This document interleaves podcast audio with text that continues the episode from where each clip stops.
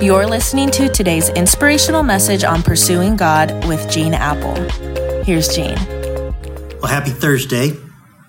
Ever wondered the secrets of people who live a life of faith over the long haul? I mean, why do some followers of Jesus have a resilient faith that can withstand the storms of life while others flame out or implode? I just want to invite you to join us at Eastside this week, and we're going to continue to unpack the secrets for re- building a resilient faith. And you can find all the service times and locations at eastside.com. So this week we've been talking about creation and its creator and why it was good. Today, I want to discover why there's so much chaos in the world. Why is the world so messed up? Genesis 3 recounts the day that the struggle between good and evil began, and it's a pivotal moment in God's story because this is where God's story introduces us to the antagonist, to the evil one. Satan was an archangel of God who rebelled against him and tried to overthrow God, so God cast him out of heaven. And now the only thing that he has going for him is that he wants to take as many of us down with him as he can. And this is his job description, according to John 10 10, says, He has come to kill, to steal, and to destroy. That's his mission. Steal, kill, destroy. This is why he exists. Now, Genesis 3 1 says, Now the serpent, Satan in disguise, was more crafty than any of the wild animals the Lord God had made. And he said to the woman, Did God really say you must not eat from any tree in the garden? Now, Satan is so unoriginal because he's been using this same temptation tactic since the beginning of time. For instance, he always starts kind of questioning what God said. Did God really say? And then he moves to twisting what God said. Did God really say you can't eat any of all this good fruit?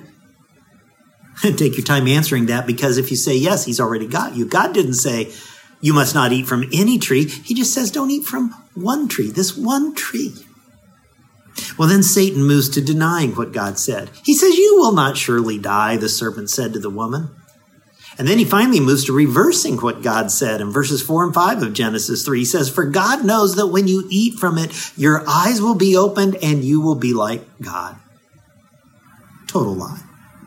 It's just the classic strategy question, twist, deny, reverse. And Satan still has the same playbook today. He whispers, It's not really lying, it's just fudging the truth. Go ahead and cheat on your spouse. This other person may, after all, be your true soulmate. You're out of town, no one will ever know. The only way to really experience the goodness of God's grace is, well, is to walk a little on the dark side. Satan's the father of lies, friends, and, and Eve buys the lie. Even if we've never used these words, we all feel a chill at Satan's deceptive tactics. And, and privately, personally, down deep, we realize our own dark side. And all too well, we know it and our own brokenness. And the brokenness between God and human beings now leads to broken relationships and broken families. And it leads to a broken world. And this epic story that started out so good now becomes an ugly page turner. However, the great news of this story and the great news for each of our stories is that there is hope. In fact, very early on in God's story, we find some glimmers of hope. Years ago, a very talented landscape artist had a number of people watching over his shoulder as he was painting a very bleak winter scene, mountains and snow swirling all around the rocks, pine trees blowing over in the wind, dark clouds looming overhead. And in the background, there was an isolated cabin that was nestled up against the hillside.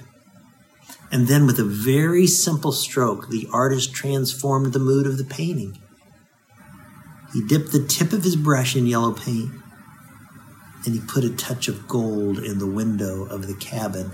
And suddenly the picture had a glimmer of life and light and hope. There was an invitation to warmth and safety. There was a window of hope to move toward in the frigid cold.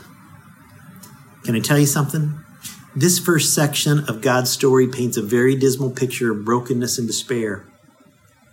But God dips his brush in the paint in a promise, and he gives the story a ray of hope to move forward to. We're going to get there tomorrow. God, I thank you that there's always hope. And for somebody today who's in circumstances that don't believe there's hope, may they see that little glimmer. May they see that little ray of light in a window off in the distance.